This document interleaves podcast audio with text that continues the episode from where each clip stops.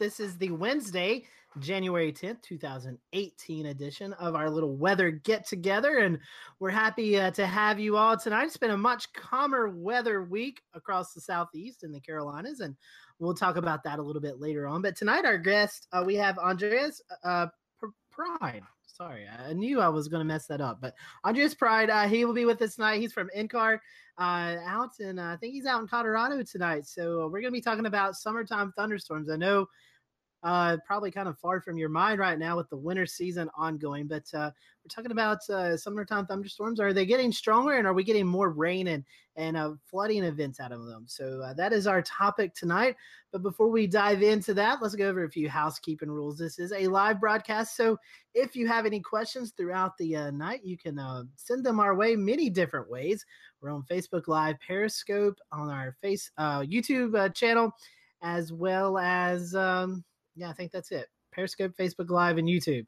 So if you're listening on the uh, rebroadcast of the pod of the podcast, we'll uh, share some information at the end of the show how you can get uh, in touch with us. So with that, I will uh, pass it around. Shay, I think we're going to talk a little bit about the weather before we get into uh, the uh, the topic tonight. And Shay, you went from a winter wonderland to almost summertime heat in the span of a couple of days. So, how is snowy Charleston now? I'll tell you what, that was a long cold spell. In fact, it was our first, uh, it was our number one longest cold spell for low temperature averages, mean averages. For I mean, I think it was a nine day stretch total. Um, I know there was a seven day stretch in there, and then we had the second lowest high temperature mean average. So, um, you know, this was a very cold week leading up to the snowstorm that we just had, and uh, and I'll share screen the let me see if I can find it here. Let me switch over to our snowfall totals and make sure you can see that, uh, see what I'm talking about here. Uh, what we had, we had low pressure that developed off of the coastline, off of Florida, uh, developed in the Bahamas and headed straight north. So it wasn't quite your typical Miller A setup. We, we, we sort of tried to, you know, find out what kind of system this was, what kind of pattern it was. And uh, we think it was some sort of hybrid, but either way, these are the kind of lows when you get this kind of cold pattern in the southeast that dump snow along our coastlines. It started out as freezing rain in the morning, switched over to sleet, and then quickly transitioned to snow all day. We had it until about 7:30 or 8 o'clock at night. Most places got four to five inches inland, just inland along like Somerville areas, Goose Creek, Hanahan, Walterboro. We got, uh, and, and some of these spots are saying 6.8, but we did have 7.3 in, in places like Somerville. So there's a few spots that had a little bit more. These are averages for these areas. Uh, but that's pretty significant for Charleston. Not only was it significant for us to see that much snow at one time, but it was a dry, fluffy snow, not like our wet snow that actually stuck to the ground in full. And it stuck for about five days before we started getting some real melt on the street. So school's been out all last week. Um, it's just been an icy kind of a. Everyone's been iced in. Everyone's been uh, you know had cabin fever. Kids just went back to school today in Berkeley County uh, now that the streets are clear. And, and, yesterday, we actually, our temperatures went up. We got three degrees within our, our um, record high of 75 degrees. We got to 70, I think 72 degrees, no, 73 degrees yesterday. Uh, and the record is 76. So uh, it just shows you how volatile, you know, how diverse the weather here in Charleston is. But uh, I tell you, that's one of the longest cool downs I can remember ever here. And, and, you know, it was down in the teens at night and in the in the mid 30s in the day at best. And once that snowpack hit the ground, where we were supposed to get 40s for highs, it kept it down. So you had your um, what's called surface albedo, which reflects sunlight. And so when you have lower albedo, you have um, more snowpack on the ground, which reflects the sunlight, and then your temperatures are cooler as a result. So that snow stuck around for a lot longer, which is very rare for our area. So very rare event. Overall, we're, we're getting out of it now. Most people are starting to get out of their colds. I know I had the flu and the cold over the weekend and just now getting out of it. But it was a really unique event. It really, really fun. Lots of really good pictures, lots of fun. The kids had fun. Uh, lots of snowmen and uh, lots of wrecks too. So hopefully a lot of folks uh, learned a lot from this event as well. So enough about our weather. Scotty, back to you. Let's go around the other panels. Well, Shay, the panel is they wanted me to ask you, and they wasn't brave enough to ask this. So they want to know were you in your flip flops and shorts yesterday with snow on the ground? Absolutely. Absolutely. board shorts, okay? Got to have board shorts. I'm telling you, you never, I mean, where else can you get 70 degree weather with snowpack on the ground? So I know I almost went to the beach, right? Um, with a beach chair, but our sea surface temperatures are about 41 to 42 degrees. So that's not going to feel too good with onshore flow. No, no, that's a little chilly. Well, thank you for that yeah. report, Shay. Uh, let's go over to uh, James, who's in Charlotte tonight. James, uh, yourself and, and, myself here in the Western Carolinas, we thought we was going to flirt with a little bit of ice on Monday, but that never materialized. But we finally have warmed up. I know you guys also in Charlotte got close to 70 degrees yesterday and today.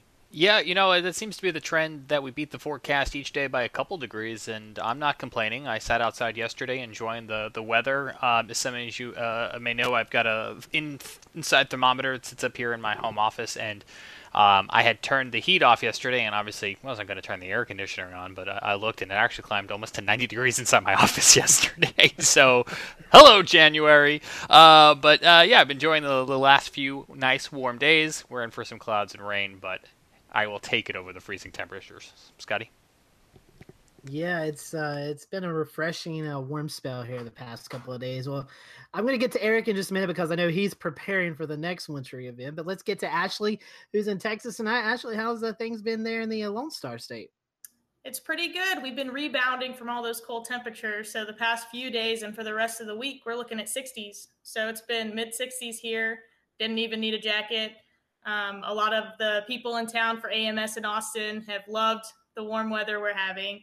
And really, it's probably going to be 60s until this weekend. We're going to get a cold front that's going to come through, and it'll really impact our low temperatures into the 20s, but we're still going to rebound into the 50s.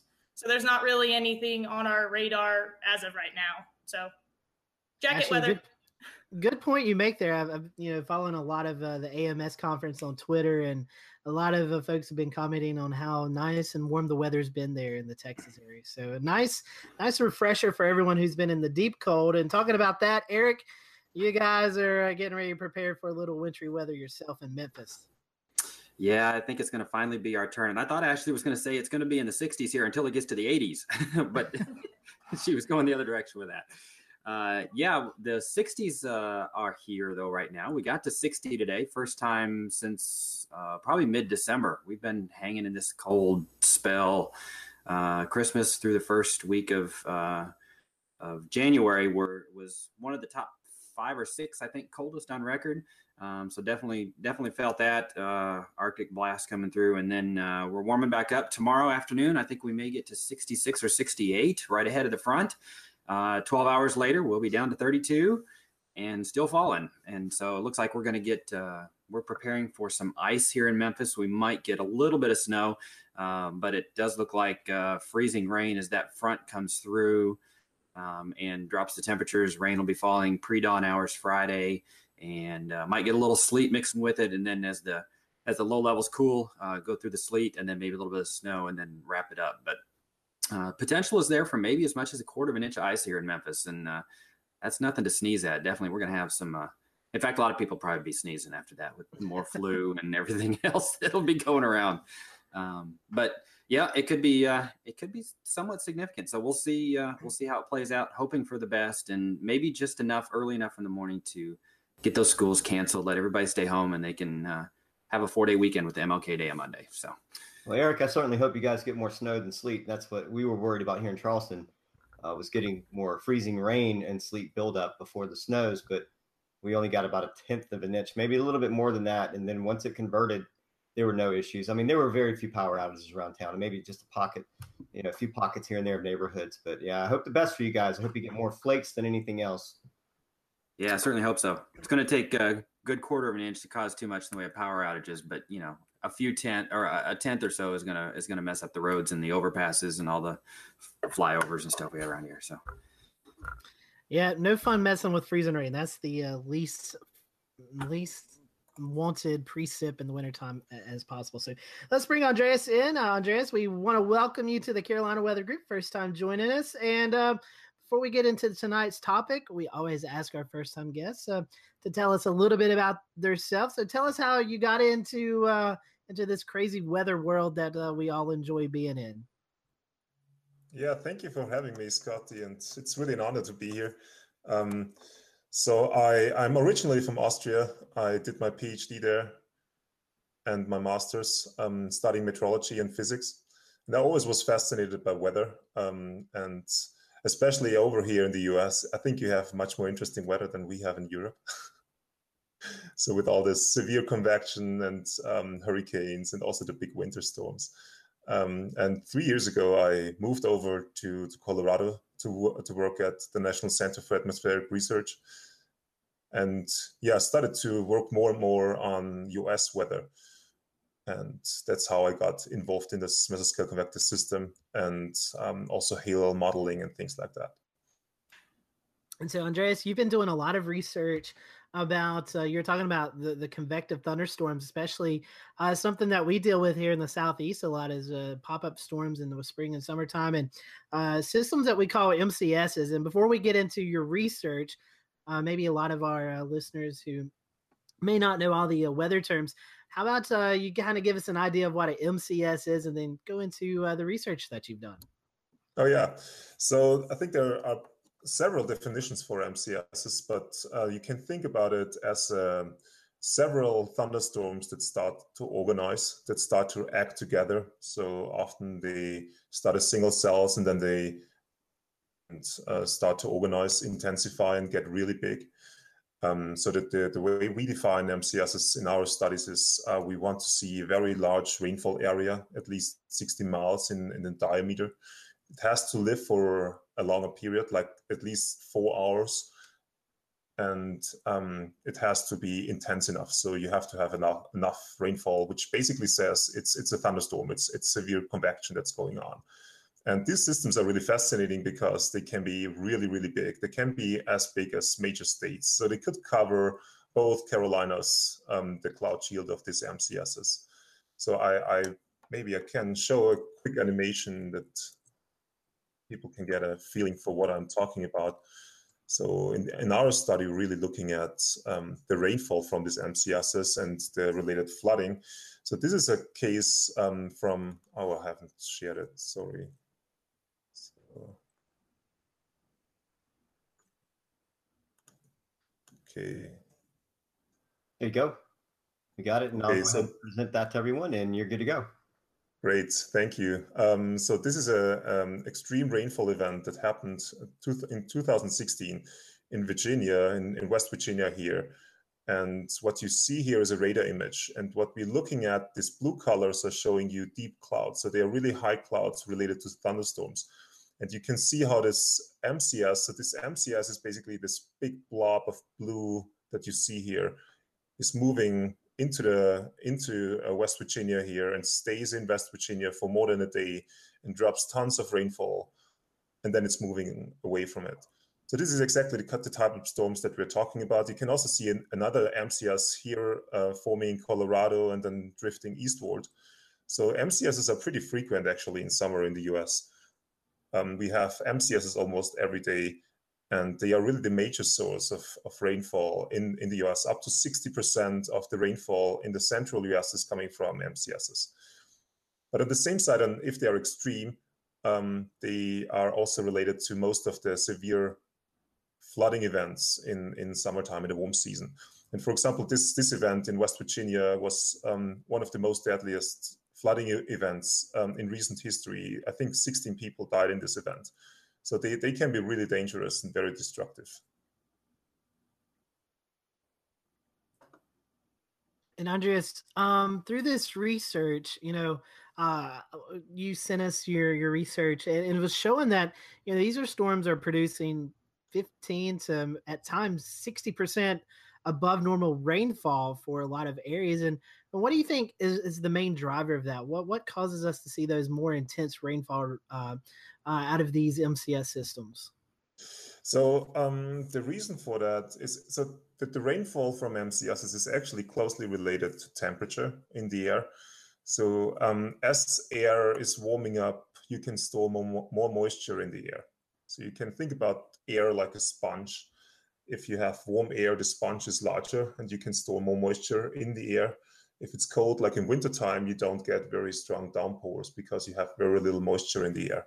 So if you have um, very warm air um, and if it's humid enough, you can get very strong rainfall. So this is directly related to climate change. So what we see all over the US, for example, is a, a strong increase in, in temperatures over the last 30, 30 years. And at the same time, we see a strong increase in moisture in the air. So this, this, this moisture is really the source that feeds this, this MCSs and that drives them. And you have more, you can think about you have more fuel for these MCSs if, if you have warmer temperatures. And that's why we are concerned about climate change and also in the future that these MCSs will get more and more intense um, as we warm up the, the globe more and more. Now, Andreas, how, how do you connect this with the subtropical jet stream? I mean, you, you talk about a lot of warm air aloft. You talk about uh, you know atmospheric rivers of water for for the most part. I mean, some of that that map you showed it looks almost like a monsoonal trough at one point there. I mean, I know there's frontal activity involved, but that's a lot of moisture. I mean, how, what is the connection to the Pacific, maybe, or is it uh, just that much energy in in the central U.S.? So the central US, it's the the jet is is also important. So um, we there is this, this term which is called rich ridge rollers so these MCSs are often forming along the, the subtropical ridge in late summer and then really going along the ridge line following the jet. But I think the, the most important driver for this, or the most important moisture source here is, is the low level jet in the US, which is basically a daily feature building up in late afternoon and late evening, in early evening, and transporting a lot of moist air from the Gulf along northwards along um, the mountains, and then it's moving towards um, the east, somewhere around Colorado. It depends on the season. In late season, it can propagate further northward. And this moisture transport is really the, the main source of moisture for these MCSs. And this is also what we see in observations. So we see that this moisture transport is increasing over the last 30 years, which is closely related to having more intense and more extreme MCSs. Wow, very interesting. So another another question that may um, you're talking about the low level jetting at nighttime that helps transport the, the moisture uh, that is produced in the daytime during heating, radiational heating. And I got to ask, uh, I'm going to share screen here. I want to ask if this has anything to do with it. Now, for our audience out there, this is uh, urban heat island effects, which are lots of development, big cities, metropolitan areas that give off a larger heat signature over areas, and they actually provide superheating aloft over over these metropolitan areas. Uh, nearby lakes, rivers, and all that can feed into it. But would something like this also be in play with with these um, more intense MCSs that we're seeing today? It, it can be part of it. I think it's not the main driver. So what these urban heat islands can do, um, they are a source of convergence. So air is flowing in into the heat island and then rising up so they can start convection actually and once you start a convection the convection can uh, organize and grow upscale and get to and develop an mcs but these mcss are really long-lived features so what they what normally happens they so typical mcs is starting in the late afternoon or evening hours somewhere along the front range in the us and um, as single convective storms and then it's organizing and moving eastward during the nighttime and growing. And then you have basically nighttime rainfall maxima in, in the central US. So this is uh, the so if you look into the climatology, you see it's it's a weird thing to get um, very strong rainfall rates in the middle of the night, but most regions in the central US have that feature because of this propagating um, MCSs. Andreas, uh, I wanted to ask you about um, about this similar phenomena that um, that we see usually west of Memphis. Um, does uh, the the terrain? So we've got the Ozarks, the uh, Arkansas, Missouri Ozarks, um, where frequently we'll see you know the beginnings of one of these farther east from the front range. You know, maybe in in central Oklahoma, Kansas, um, and they really get going a lot of times in the evening and the early overnight hours. Do the um, does the terrain from the Ozarks help to enhance that some too? And then a lot of times we see, and it's you know it's it's a fairly routine pattern where um, as those as those MCSs move east southeast, they start approaching the Mississippi River in Memphis, and they tend to fall apart. But it's usually in those early morning hours when they're naturally inclined to do so. Um, and and I fight that quite a bit over here with well, you know, we've got the river, we've got the bluffs, we've got all these things that are causing these storms to fall apart when more often than not it's it's kind of just the natural cycle of those things. So can you touch on that a little bit maybe on the on the terrain enhancement and then um, in just that natural cycle. So the terrain can definitely enhance the, the systems, especially so if you um, so the terrain is is is acting as an uplifting mechanism. So if you have flow that it's impinging the terrain, it lifts up the air, and then it can lead to more convection. So the terrain has definitely a role in in the development or in the intensification of of the systems.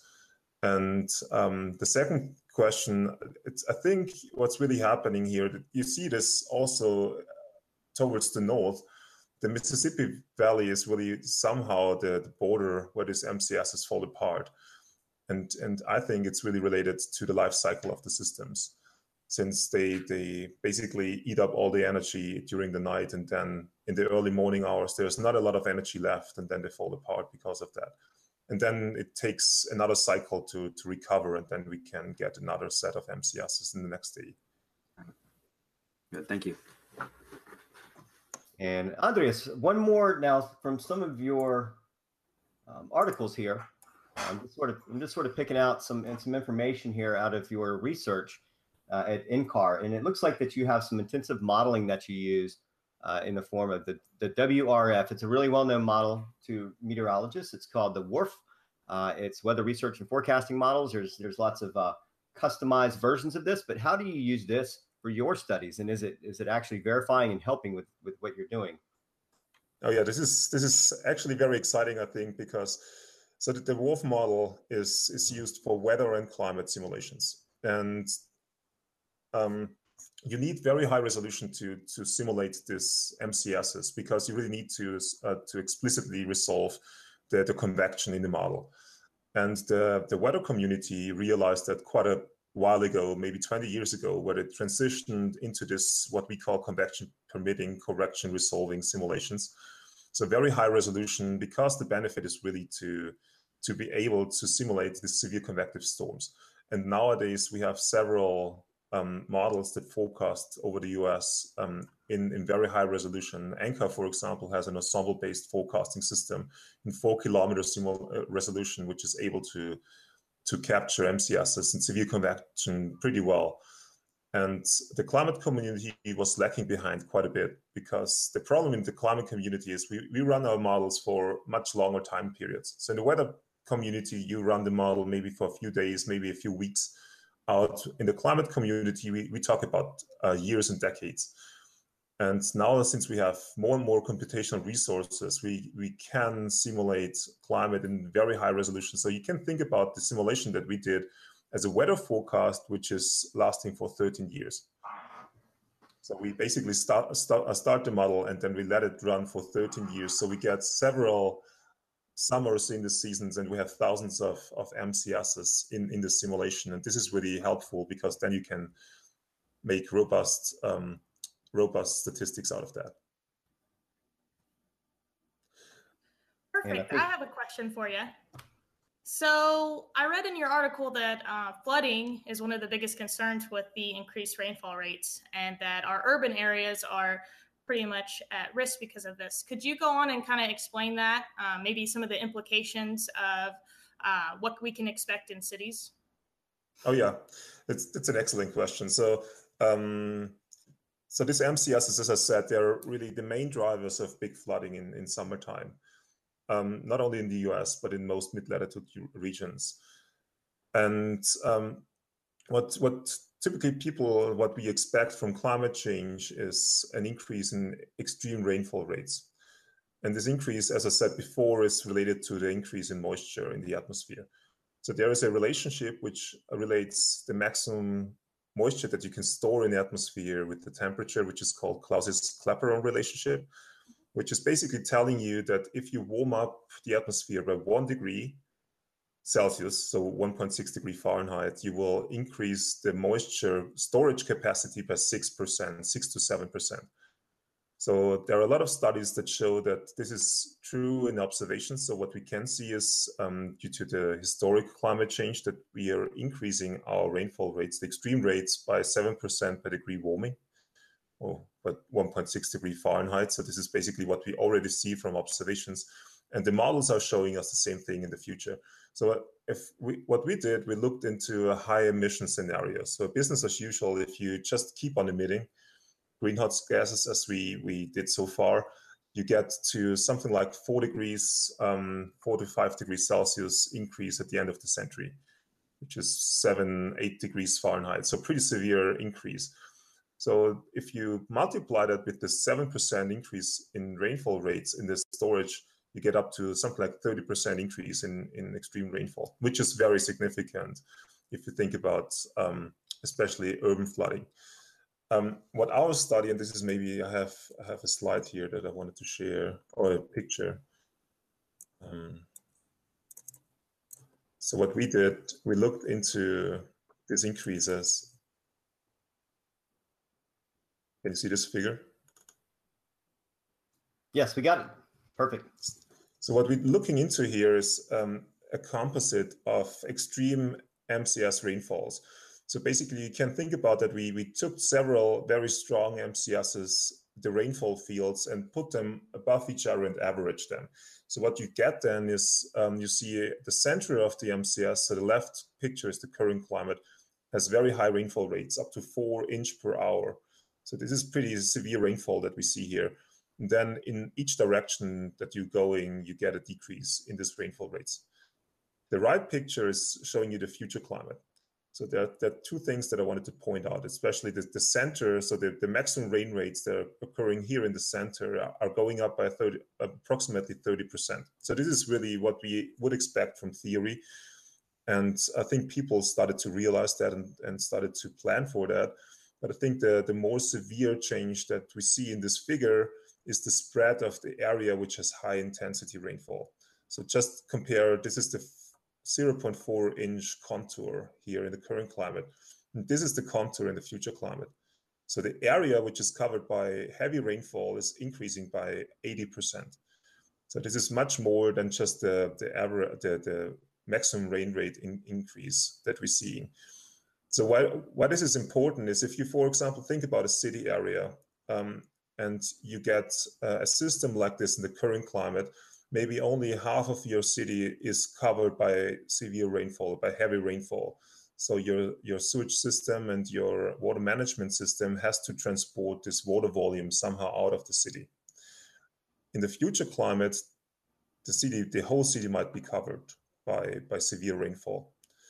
So this is basically why, why we looking. So what we're looking into in our study is this total rainfall volume over an area. So if you think about, for example, we have this example of New York City in our our in our paper. If you look at the New York City area um, in the current and the future climate, this rainfall, the total rainfall increase that we can get is increasing by 60%.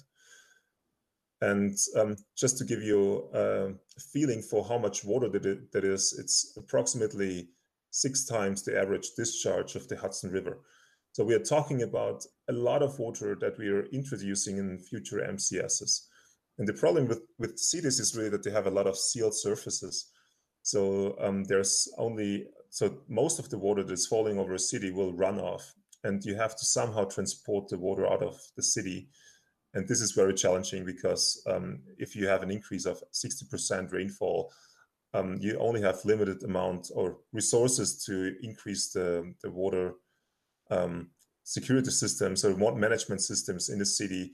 So I think this will be a very challenging situation if we if we continue to emit greenhouse gases in the way we do at the moment. Mm-hmm. And to go ahead and build on that, uh, do you think emergency planners, city officials, and emergency managers uh, are aware of this change? Um, is there any kind of plan to try to educate them on this, on to expect this kind of rainfall change? So um, we had a recent press release on on this article, and due due to this press release, we got in contact with some um, city managers and water resource managers. And we, we started the discussion. I think I'm not, I guess most of them are not really aware of that. So basically the, the study, what the study is really showing is that future flooding might be more severe than we expect. Uh-huh. Um, because most, most, if, if for example, if water resource or infrastructure managers would account for climate change. I think they would account for this seven percent per degree warming um, change, which which is pretty robust. But I think um, so far nobody really um, accounts for this increase in the total rainfall volume over the area. So I think there there's um, a really need to start the discussion, and there are several also several art articles coming out now, which are looking at, for example, Hurricane Harvey. So hurricanes are a special category of MCSs.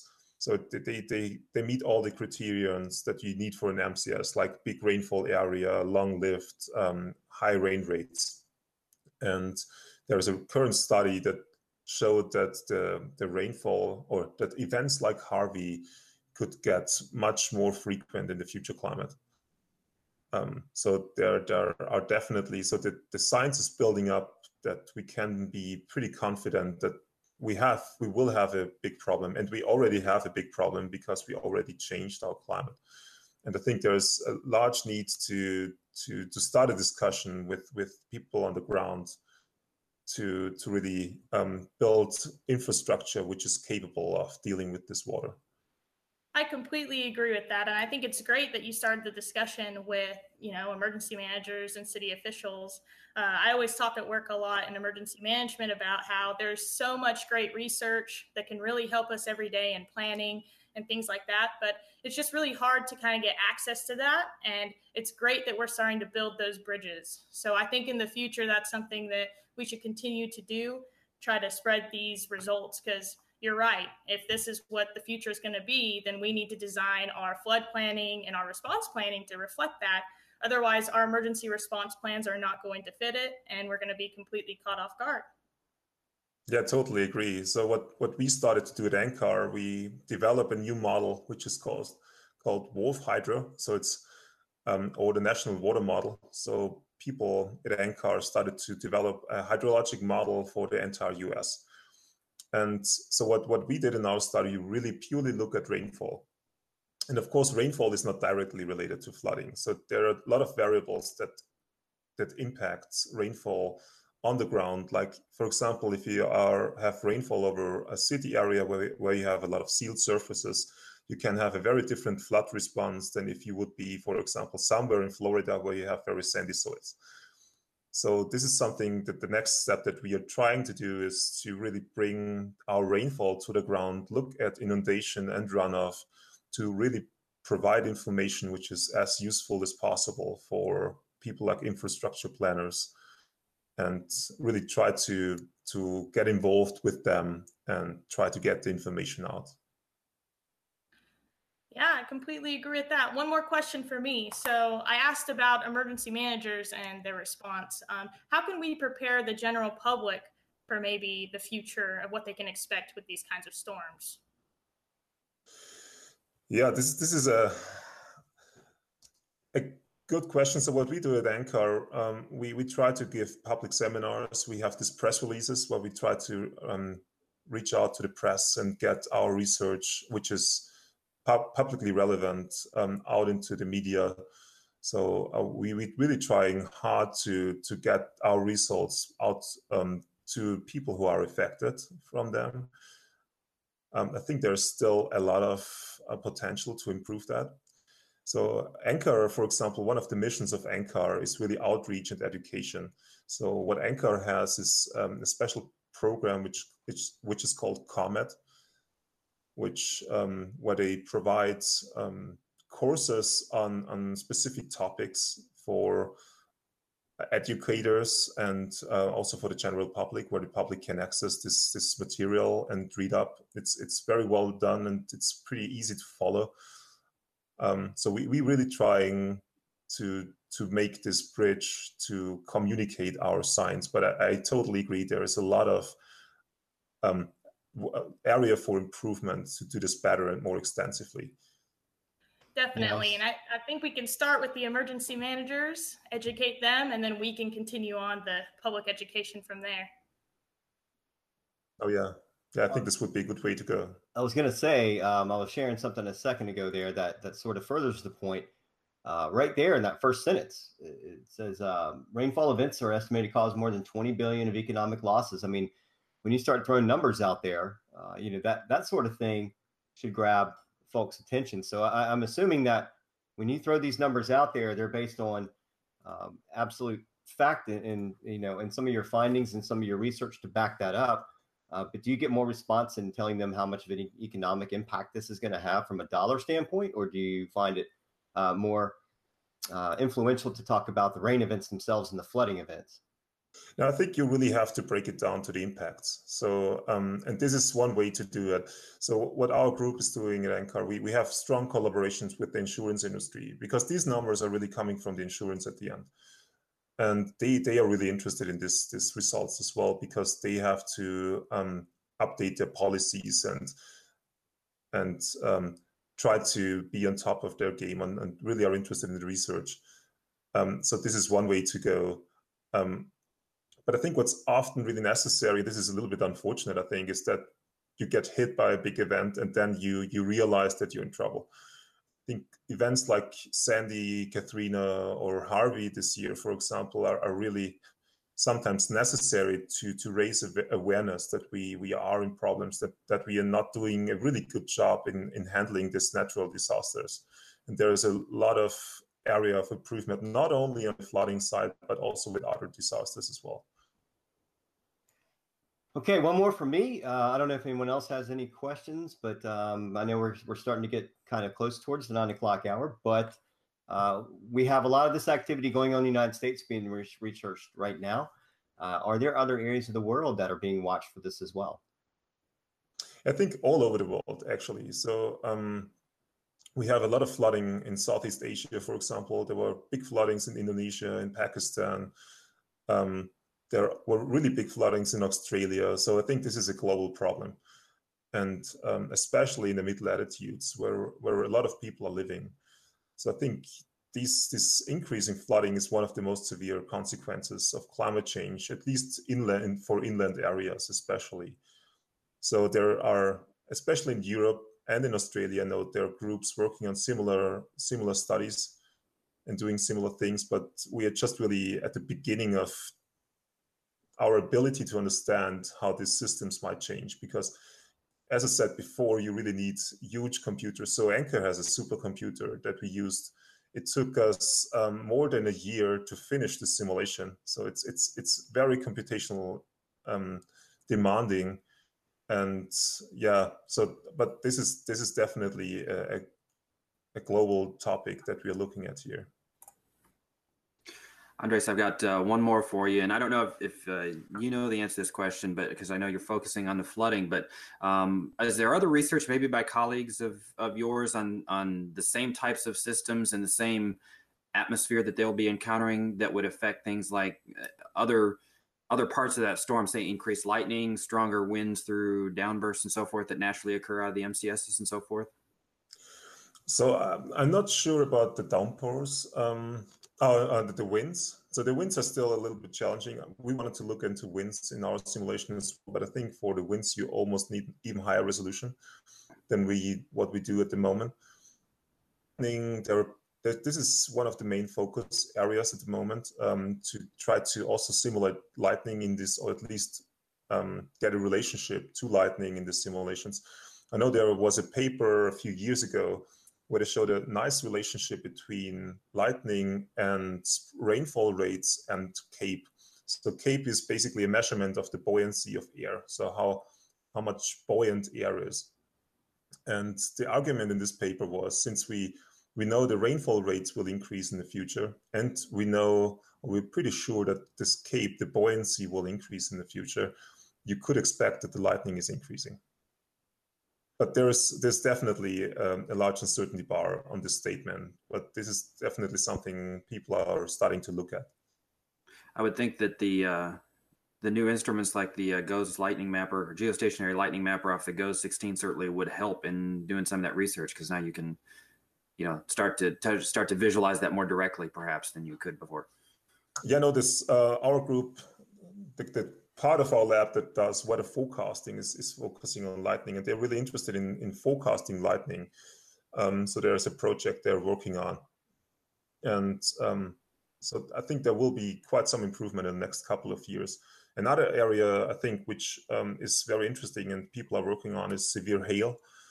Um, so this system can be related to hail as well, um, not only those systems, but, but also supercells.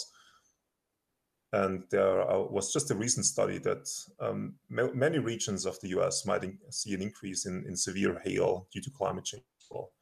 So I think overall, the, the summary of that is severe convection will be getting more severe in the future and more frequent.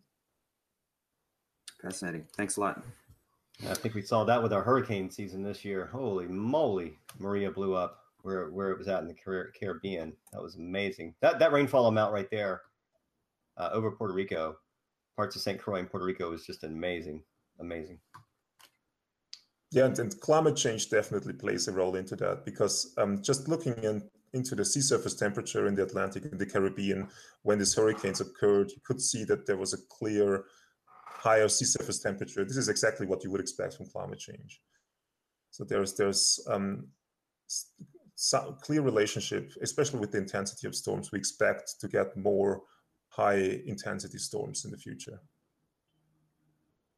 Well, Andreas, we appreciate uh, you coming on the show tonight. Uh, we are closing in on the uh, nine o'clock hour here Eastern time. I do want to ask one last question. Um, you know, you don't do this research for nothing. What is what is the goal? What what is uh, you guys that, that's done the research in NCAR?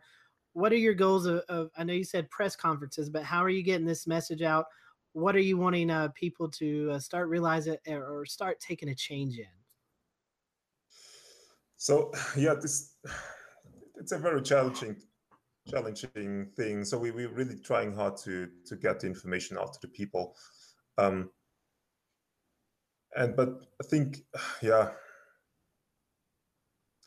The problem is really we don't have a lot of time left. So what what what we think would be a, a safe margin for climate change is an increase of two degrees Celsius. And if we keep on continu- uh, continuing emitting, this will we will hit this threshold within 20 years or so. So we only have a few years left to to adapt. And I'm I'm I'm not certain how to how to get this change. I think it, what what makes me optimistic is that you see a lot of change coming from private companies and industry, like a shift to solar energy, to renewable energies, to ele- uh, electric mobility, and things like that, which is definitely helping. The, the, the question is really if we do this fast enough. Um, and from a scientific viewpoint, I think, yeah, I think we we really have to try to communicate this better, but also to get into a discussion. It's it's it's challenging because it's it's what what we don't want to do is is preaching our science to the public. Discussion and also acknowledging like um, viewpoints from the public. I, I, can i can understand there that people could be afraid of this information because it's if, if i look into this, simulations I, i'm i'm alert and i'm really um, as well, how the future might look like. So I think this it's it's a lot of psychology, how to how to interact, how to communicate that in a way that that is really beneficial to to all all yeah participants. Andreas, we appreciate your time and we appreciate your research and uh, you know any way that we can help uh, you guys out, you let us know. I would like to extend an uh, invitation to you to um, maybe mention any websites or, or, social media sites that our followers or listeners can uh, reach out to you or even learn more about your research. So I, I have a personal website, um, which I have to look up. so, and, and what I would say is, is really to take a look at, at NCAR's website, especially um, Atmos News. So there is Atmos News is a is the platform where NCAR is is highlighting research for the media and for the public.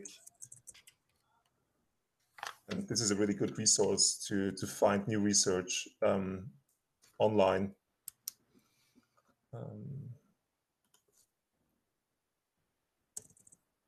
yeah, and to add to that, I think NCAR Atmos News has a Twitter. So I think I just followed them today.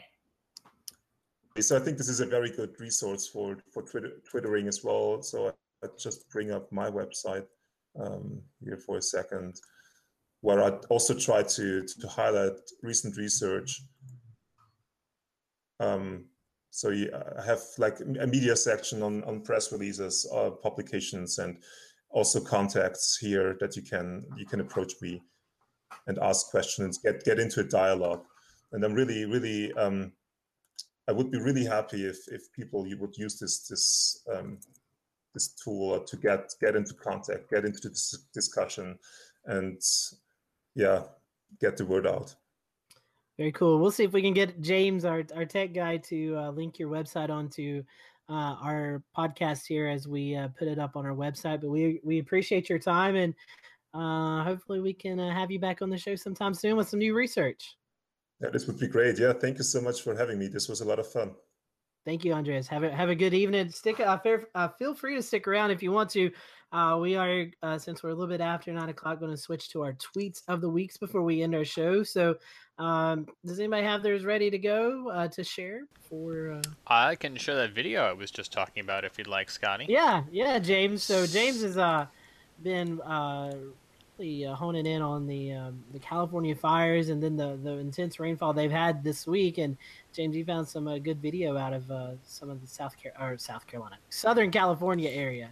Yeah, that's right. And I, I, think it was Ashley who mentioned it on our air last week that as soon as these heavy rains came into California in the areas where they have had those wildfires, uh, that we were going to potentially see something to this extent. So uh, we were just looking at some of our, our latest uh, wire video here, and we do have some footage that came in. This is the Coast Guard there in Southern California. This video was released uh, yesterday yesterday and, and recorded yesterday. So we have a Coast Guard MH-60T Jayhawk helicopter, for those of you who are into aviation, uh, over a home here where they are rescuing a family of five, including the mother, father, their newborn, a seven-year-old son, their three year old daughter, and two dogs. This is in Santa Barbara, California, after the house was overtaken by the mudslide that you've been hearing about in the headlines uh, that has uh, unfortunately killed several people, and dozens more uh, still remain missing at this hour as, as officials try to comb through uh, those mudslides. So the family that we're seeing in this video was transported to a staging area where they were assisted um, by emergency crews. We have a, a another video that, uh, if I were to fast forward this, it's a similar story. I'll let this one play out, but uh, in that second second video, uh, it's an it's another large family, uh, eight people and five dogs, uh, all can be seen getting onto the, the video there, so that uh, the Coast Guard could help them get out of their neighborhood after the mudslides made area roads impassable. So lots of search and rescue and recovery efforts continuing tonight in Southern California. So we certainly keep those people in our thoughts. Scotty definitely so a sad situation going on out there and it seems like um, they're dealing with so much with the fires and now with the flooding and the mudslides. Uh, they just need a break out there. So hopefully, uh, hopefully, they can get some uh, calmer weather out there. So uh, thanks for that um, tweet or video of the week, James, and uh, we'll toss it around. Let's see, Shay, do you have yours ready or Eric? I do actually. Let me go ahead right. and pop that up. Uh, this is for all the folks that don't quite understand what black ice is and how dangerous it can be. this is from uh, County in Virginia. And this is from Kelly Bessiker. Her husband, Tim, went out to his car to go to work that morning. Uh, this was January the 9th and found uh, quite a surprise. So I'm going to go ahead and play this. And uh, I'm going to blow the screen up and you can see just how, you know, he's going downhill right towards the main street with cars going by. Um, you know, he, he, he ate it pretty hard in the grass. I'm not going to lie. But the, the, the, good thing is, is that he's okay. His wife said he's fine.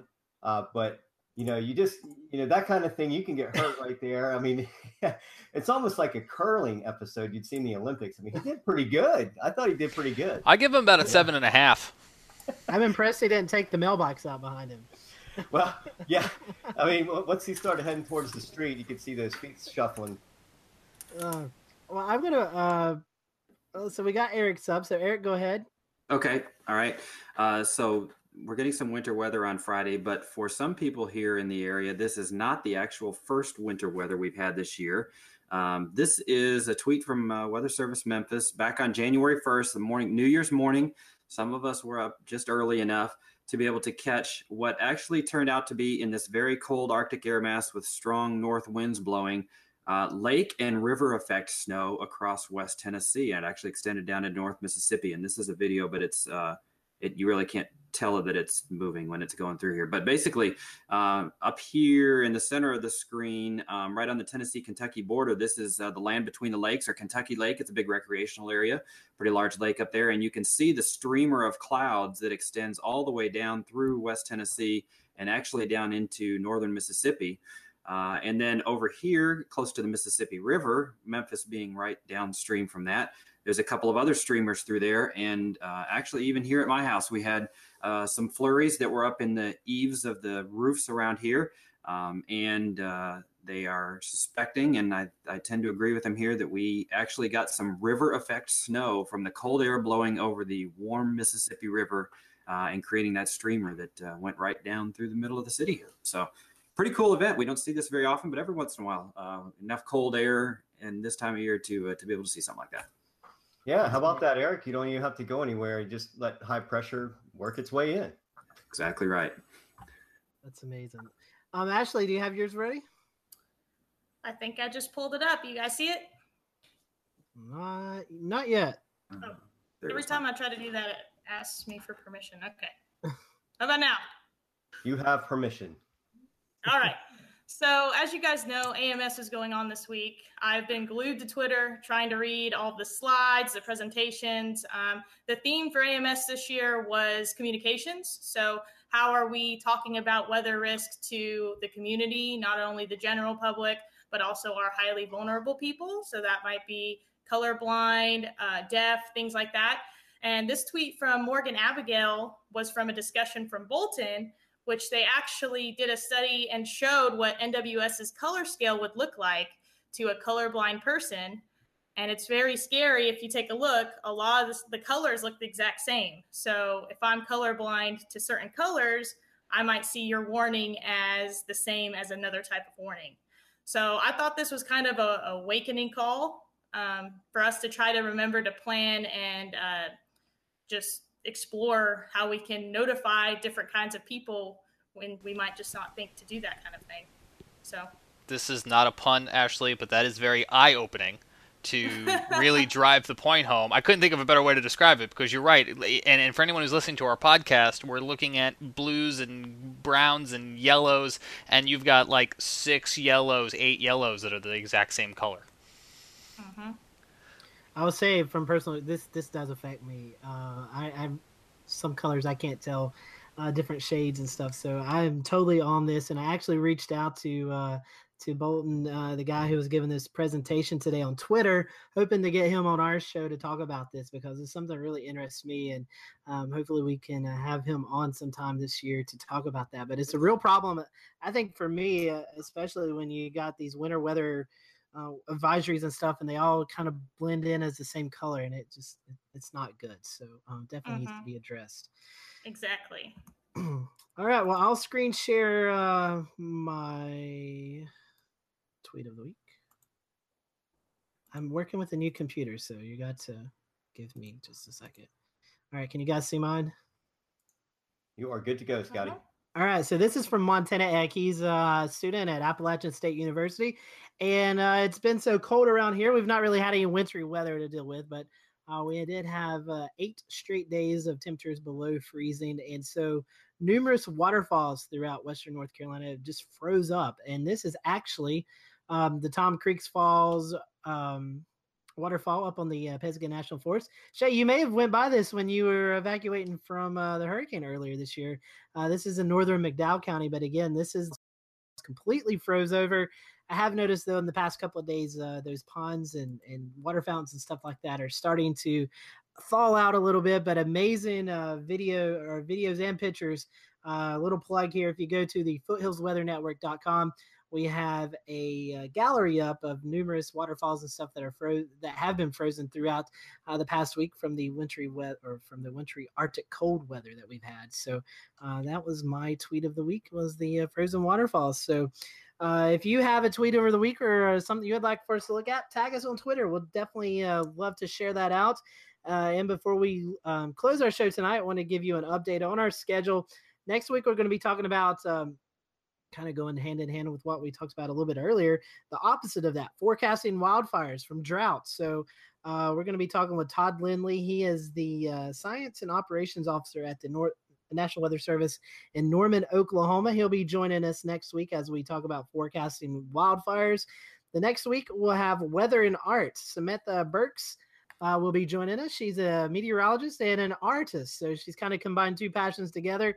Uh, Shay was able to do a test hangout with her last night and said that she has some really awesome uh, paintings and stuff like that. So can't wait to talk about that. As we end up uh, or round out the uh, month of January, we're going to be uh, continuing our hurricane theme and recapping Hurricane Irma. We have Mo- Matt Moreland, who was at the time the uh, uh, meteorologist in charge at the National Weather Service in Key West. Uh, he will be our guest. He's now in San Diego, but he was in Key West during Irma. So uh, he'll join us and talk to us about um, Hurricane Irma and all the effects on the uh, Florida Keys. So that is the rest of our January schedule. As always, if you have any guests or any certain topics you'd like us to talk about, send us a tweet or a message and we'll get on to working, uh, getting that on the schedule and get some guests lined up. So with that, you guys have anything before we close? All right. Well, thank you for watching the Carolina Weather Group. We hope you have a great weekend. And if you're in the Memphis area, stay safe out there during the ice apocalypse. Uh, stay off the roads and follow memphisweather.net. Eric and his crew will keep you up to date. And uh, we'll see you next week here on the Carolina Weather Group.